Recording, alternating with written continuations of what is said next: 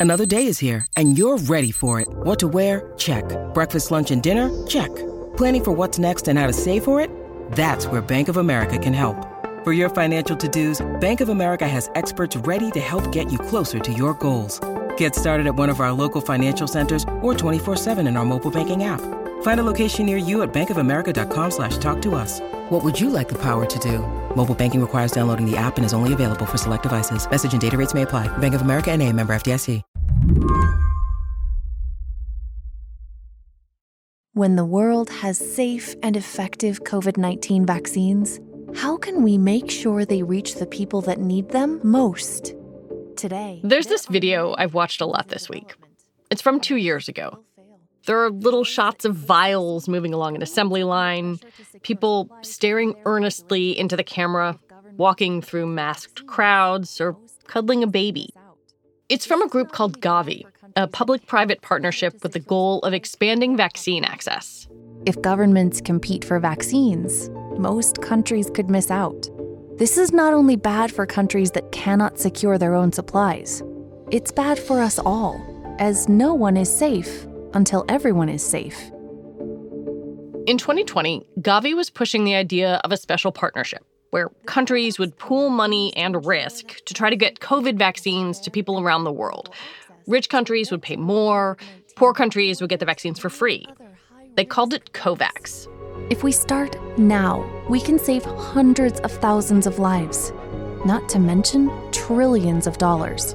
It's not about one country versus another, it's about one world protected.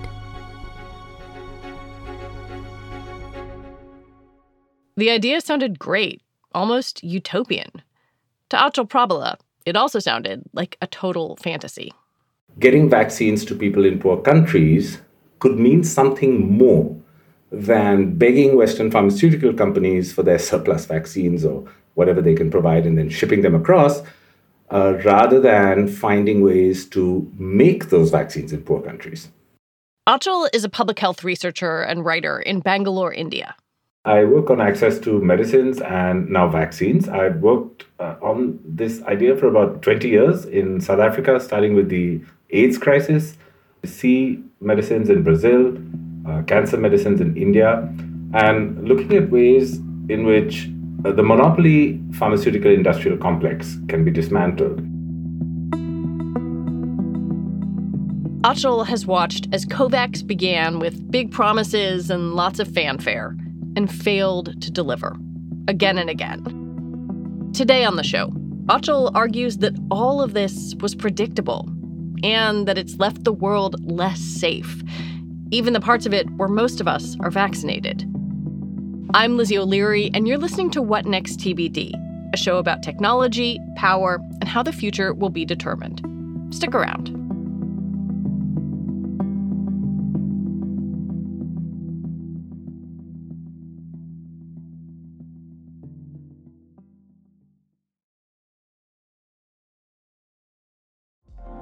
Apple Card is the perfect cashback rewards credit card. You earn up to 3% daily cash on every purchase every day. That's 3% on your favorite products at Apple, 2% on all other Apple Card with Apple Pay purchases, and 1% on anything you buy with your titanium Apple Card or virtual card number. Visit apple.co slash card calculator to see how much you can earn. Apple Card issued by Goldman Sachs Bank, USA, Salt Lake City branch. Subject to credit approval. Terms apply.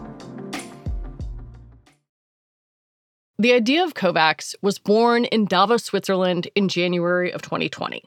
Dr. Seth Berkley, the CEO of Gavi, the Vaccine Alliance, sat down with Dr. Richard Hatchett, the CEO of something called CEPI, the Coalition for Epidemic Preparedness Innovations. There are a lot of acronyms in this story, we know. The two men were worried about the news out of Wuhan, China, that the new coronavirus was spreading, they thought there was a real chance that the world would soon need a vaccine to fight it. Hatchett is a doctor, but he'd also worked in the US government during the H1N1 outbreak, and he saw countries hoard vaccines. He was afraid something similar would happen this time. So he wrote a paper imagining a mechanism where countries could pool money and invest in vaccine development and then distribute vaccines with everyone's participation. It was the blueprint for COVAX. I've read the paper, and I asked Achal, doesn't Hatchett's idea sound pretty good? It, it does sound really good. And, and this is the problem, I think, fundamentally with organizations like Gavi, which I've particularly followed, which is sort of the, the giant in the room in the COVAX system, which is Gavi and CEPI and the World Health Organization. Again, with all the acronyms and organizations. The World Health Organization would also be involved in COVAX, so would UNICEF, and the whole thing would build on the work that Gavi was currently doing. Gavi is the, the cornerstone of COVAX. Gavi is now 22 years old, and it was formed with this idea that vaccines were a magic bullet. When it started, the idea was that Gavi would provide subsidized vaccines to poor countries, but it would also work to do the, the slightly harder things to measure, like improving health systems and making sure that public health functioned better. Things that don't actually look very good when you report end of year results on a PowerPoint slide. I want to get really specific in terms of both kind of how this model was supposed to work and what happened on the ground. I wonder if you could lay out for me how the purchasing model was supposed to work. You're absolutely right in saying that they had noble intentions. So, the idea right from the start was that every country in the world would apparently buy vaccines through the COVAX facility. And then the COVAX facility would become an international allocation organization, which would then send those vaccines out so that about 20% of the population of every country could be vaccinated simultaneously, regardless of income. So that you get everyone who's most vulnerable in the entire world, and then you move that up finally to children uh, above two years of age. What that required was uh, for countries like the United States, uh, territories like the European Union, to essentially cede their sovereignty to, to Gavi in terms of deciding how many vaccines that they could have. Unfortunately, they didn't do that. Your Excellencies, good morning, good afternoon, and good evening. COVAX was formally launched in April of 2020 at the World Health Organization. The COVID 19 pandemic is an unprecedented global crisis that has been met with an unprecedented global response. But almost immediately, that response was undermined by countries moving ahead to invest in vaccines and protect their own people. Today, I want to update you on the next stage of this momentous medical initiative. Less than a month after the announcement at the WHO, the US government launched its own project to fund vaccine development Operation Warp Speed. That means big and it means fast, a massive scientific, industrial, and logistical endeavor, unlike anything our country has seen since the Manhattan Project. You really could say that. The United States or the European Union or Japan, the richest countries in the world, were never going to go to Gavi to get their vaccines. And to be fair to them, uh, these are elected governments who, in this pandemic, uh, had a, an almost daily responsibility to, to communicate to their citizens and taxpayers what it is that they were doing to get them back into some kind of normalcy. And mm. a, a, key aspect of that, of course, is was vaccine development. So, so it, so it wasn't a surprise in any way. I think what was a surprise was the scale of the funding that came in from the richest countries in the world towards the research and development of these vaccines, as well as pre-orders for these vaccines. So they not only committed to paying for, in Moderna's case, over 100% of its development cost. They also, at the same time, set up these pre orders, which were paid for in advance on the basis that this vaccine would work which meant that for many of these companies like BioNTech and Pfizer and Moderna, their vaccines were spoken for by these rich countries for months and years to come after those vaccines were successful. But I just want to uh, illustrate the perversity of this situation, right? So, Gavi and COVAX, these organizations are funded by rich countries. So, the United States has given over $2.5 billion to Gavi just for COVID vaccines, right? And at the same time, it spent 10 and more times that money on funding and buying vaccines for itself, which competed with the value of the money that it gave Gavi. So, in many ways, the United States buying of vaccines actually meant that Gavi had uh, was further in the queue to buy its own vaccines. A Gavi spokesperson told us that COVAX was only able to place firm orders once it had cash in the bank from self financing participants and donors. COVAX was also relying on the world's biggest vaccine maker, the Serum Institute of India, to produce vaccines. They placed a big order and expected results in early 2021. But that fell apart when India experienced a massive wave of COVID infections and banned exports of the vaccine. COVAX was hamstrung. Indian vaccines that were being produced primarily at the Serum Institute were not just for India, but they were for 91 other poor countries. So these vaccines were for 92 poor countries in the world, or literally half the world's population. 4 billion people needed 8 billion vaccines, and all they had was 1 billion vaccines of AstraZeneca that would be produced over the course of 2021. It was a horrible deal to begin with. There was one vaccine for every eight people uh, who lived in poor countries. This was never going to work out well. And so imagine a room uh, with people who are suffering in a pandemic. There are eight people in the room, you toss one vaccine in, and you say, well, you fight it out. And that's kind of what happened by about March or April when India decided to ban exports. So COVAX decided to try something else donations. Rich countries had purchased more vaccines than they needed, and by May of 2021, COVAX implored them to give those extra shots to poorer countries. The donors, including the US, agreed, but were slow to part with their shots, or they sent them on a confusing schedule. Firstly, um, especially during the Delta wave, when many of these donations were announced, it was a godsend, and I think many countries were relieved to be getting some supply of some vaccines. What it meant as the months went on was that it often created these unpredictable situations. What, uh, what poor countries with fairly weak uh, public health infrastructures need is an understanding of when vaccines will come and in what quantities in order in advance in order to be able to prepare to disperse them. Well, so Nigeria seems like a great example there. Nigeria as of December was getting doses of AstraZeneca of uh, the Moderna vaccine, but as that happened, the health ministry said, "Wait a minute, you've sent us vaccines that are close to expiring. We've got to turn them around and get them to our population." It seems like a bottleneck that was entirely predictable. One of the things that happens with these announcements of donations is that the number of donations are always much, much greater than what will immediately be shipped. So when the United States says we're donating a billion vaccines, what they really mean is that over the next six months, we'll be donating 200 million vaccines or something like that, right?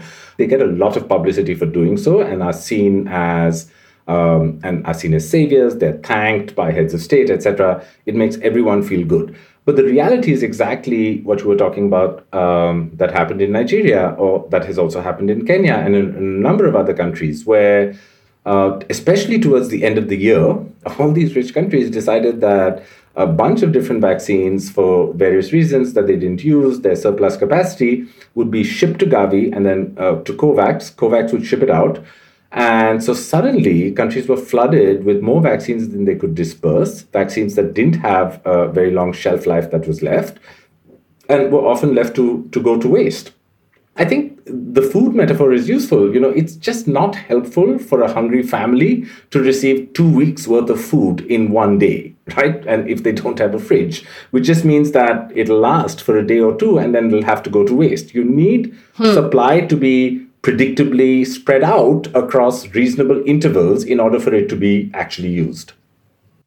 So you're saying that COVAX and Gavi were dumping a bunch of about to expire food with no fridge, no cooler, maybe no help in getting those key infrastructure components along the way.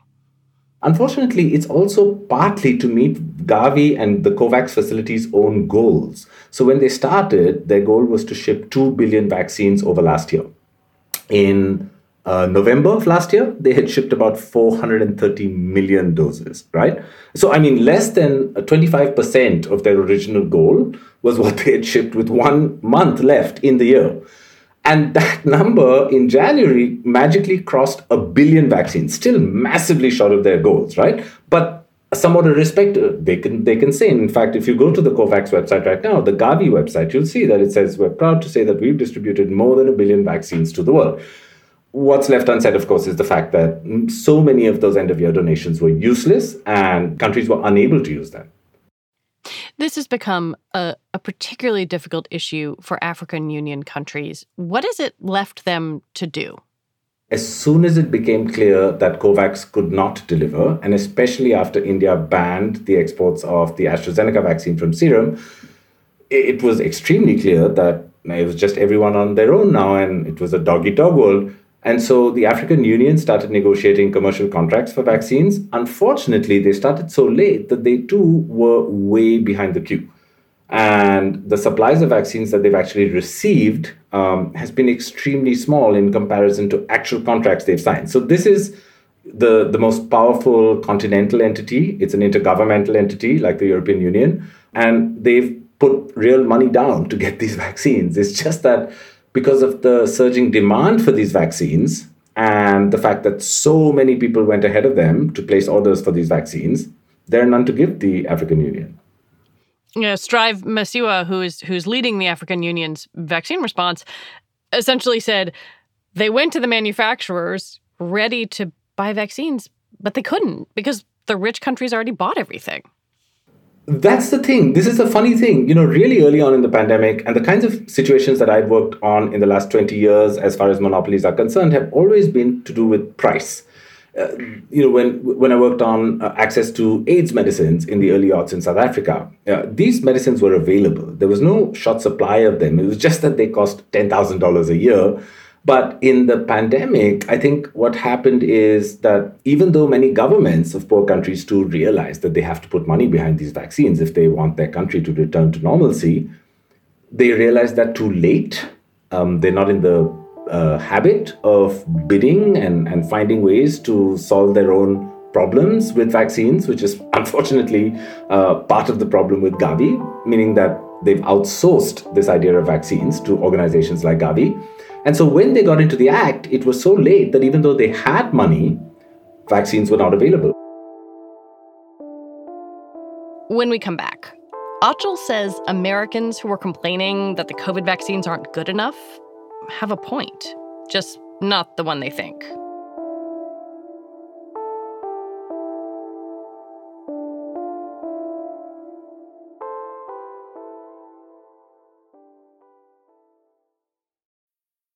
Need mealtime inspiration, it's worth shopping Kroger, where you'll find over 30,000 mouthwatering choices that excite your inner foodie. And no matter what tasty choice you make, you'll enjoy our everyday low prices, plus extra ways to save, like digital coupons worth over $600 each week. You can also save up to $1 off per gallon at the pump with fuel points. More savings and more inspiring flavors make shopping Kroger worth it every time. Kroger, fresh for everyone. Fuel restrictions apply.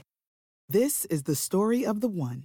As head of maintenance at a concert hall, he knows the show must always go on. That's why he works behind the scenes, ensuring every light is working, the HVAC is humming, and his facility shines. With Grainger's supplies and solutions for every challenge he faces, plus 24 7 customer support, his venue never misses a beat. Call click grainger.com or just stop by. Grainger, for the ones who get it done. There is no question that making COVID vaccines is a profitable business. Pfizer's latest earnings report showed that its fourth quarter sales more than doubled, mostly because of its COVID vaccine. The company says its COVID vaccine should generate $32 billion in sales this year. There is no pharmaceutical product in history, in the history of the world, that has made that kind of money. And this is the company that made Viagra, right? So uh, it is really a significant figure.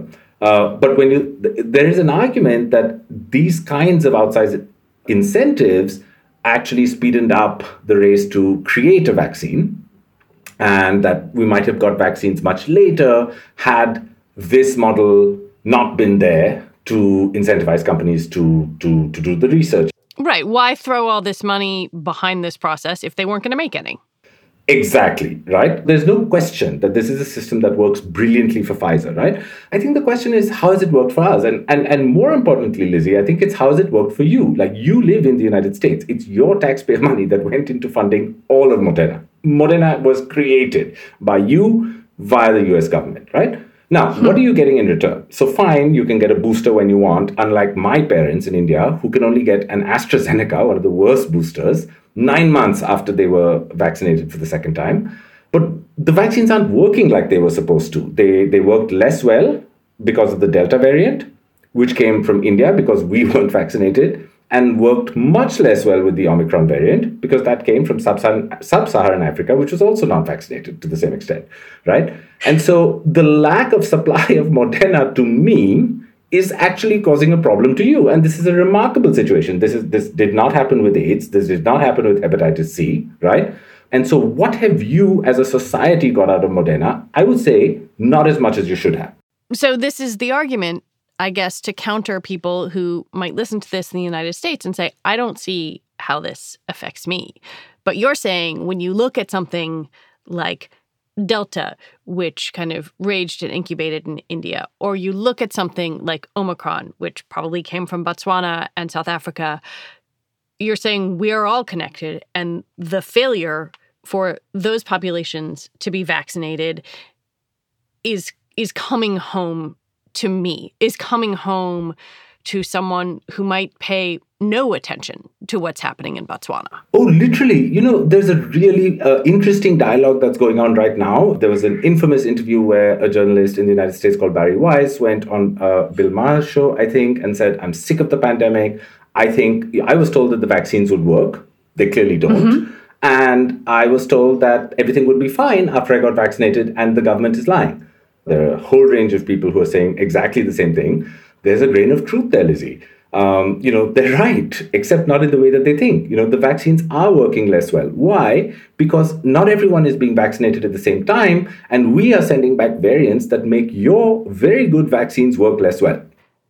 It's it's very difficult for me to talk to you, someone who is in Bangalore, and not think, oh, you're you're talking about colonialism. You're talking about a small group of mostly wealthy white men making decisions that are cutting out people in developing countries and leaving them to fend for themselves.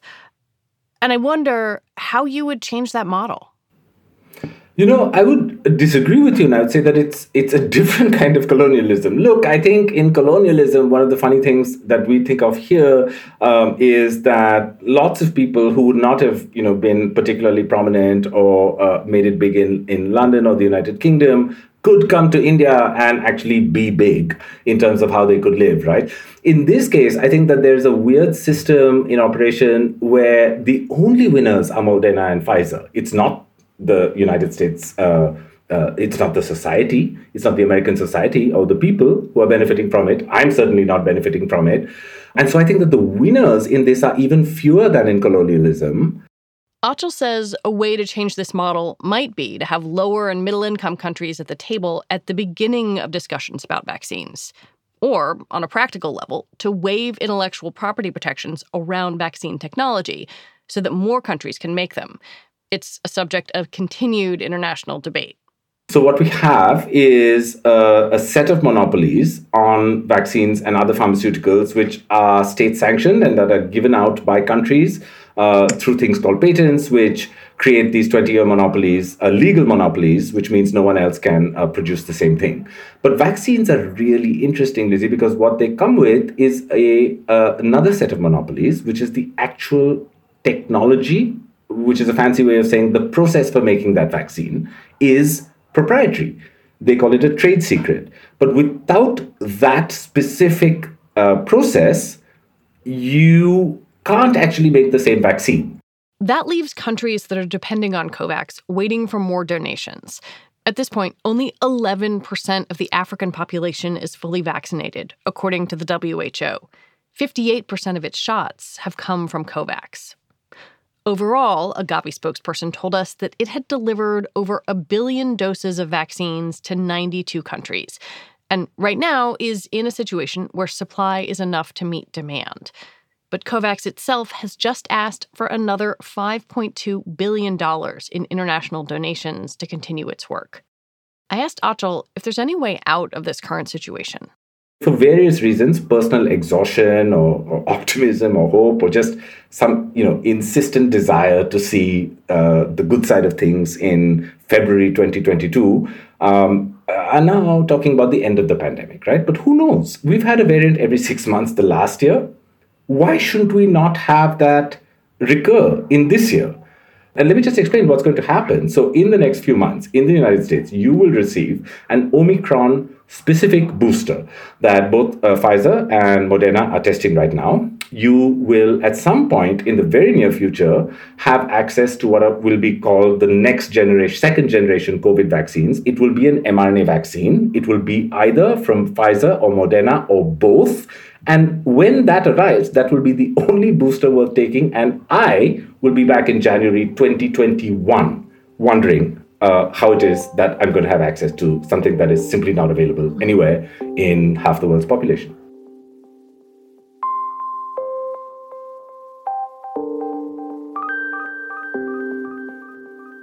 Achal Prabhala, thank you so much.